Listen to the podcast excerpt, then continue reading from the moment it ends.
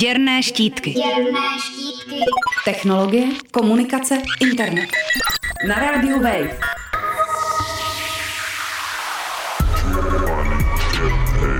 Během posledních dvou let sváděli v Číně souboj o budoucnost dopravy dvě obří technologické společnosti. S místním Didi Chuxing se utkal americký Uber. Ten má pověst agresivní firmy, která se nezastaví takřka před ničím. Na začátku srpna vše skončilo komplikovaným spojením Didi a čínské pobočky Uberu. Kdo tedy nakonec vyhrál? Na povrchu je jasným vítězem Didi. Za poslední dva roky ve snaze vyhrát nad Uberem uzavřelo vedení Didi strategické aliance s mnoha konkurenty americké společnosti po celém světě. Po převzetí Uberu China teď Didi vlastní podíl ve všech významných ridesharingových firmách na světě. Uber zároveň do snahy uzurpovat čínský trh nalil mnoho financí. Už loni na podzim, v době, kdy od svých investorů úhrnem vyinkasoval okolo 7 miliard dolarů, protekly jeho čínskou a indickou pobočkou dohromady 2,5 miliardy. Po stažení z Číny je pravděpodobné, že se Uber bude soustředit více právě na indický trh.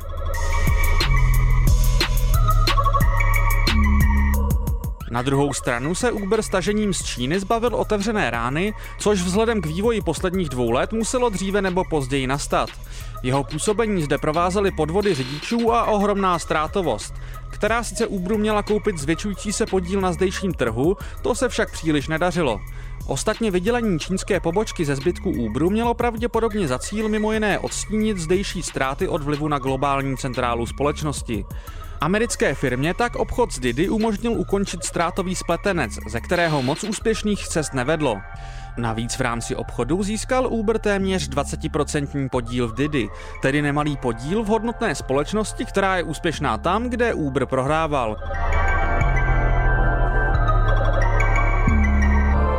Uber má sice v současnosti skoro dvojnásobnou valuaci než Didi, nelze však popřít, že stažením se z Číny ztratila tato společnost dosud přetrvávající auru neporazitelnosti. Z lokálního Didi navíc udělal souboj s Uberem globálního hráče. V Didi teď vlastní podíl všechny tři největší čínské technologické společnosti. Tencent a Alibaba měli v Didi podíl už dříve. Po obchodu s Uberem se k ním přidává i Baidu.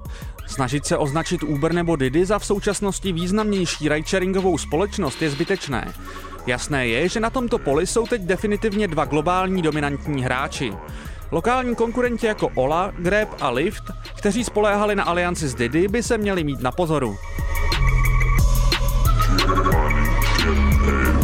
Některá média spekulují, že se Uber snaží skonsolidovat před chystaným vstupem společnosti na burzu, na který se již dlouhou dobu těší mnoho jejich investorů. Ředitel Uberu Travis Kalanick se však k jejich nespokojenosti snaží tento krok co nejvíce oddalovat. Jsou tu dvě možnosti. Uber se musel zbavit čínské pobočky, aby mohli vstoupit na burzu, nebo se jí zbavil proto, aby zpomalil spotřebu svých financí a oddálil tak vstup na burzu o to více. Píše šéf-redaktorka technologického webu Pando Sara Lacey.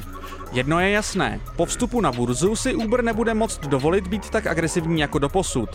V momentě, kdy budou akcie společnosti volně obchodovatelné, bude Uber daleko závislejší na veřejném mínění a skandály podobné těm, kterými se jeho krátká historie jen hemží, by mu mohly zlomit vás. Matěj Schneider, Radio Wave. Děrné štítky. Děrné štítky. Technologie, komunikace, internet. Na rádiu Wave.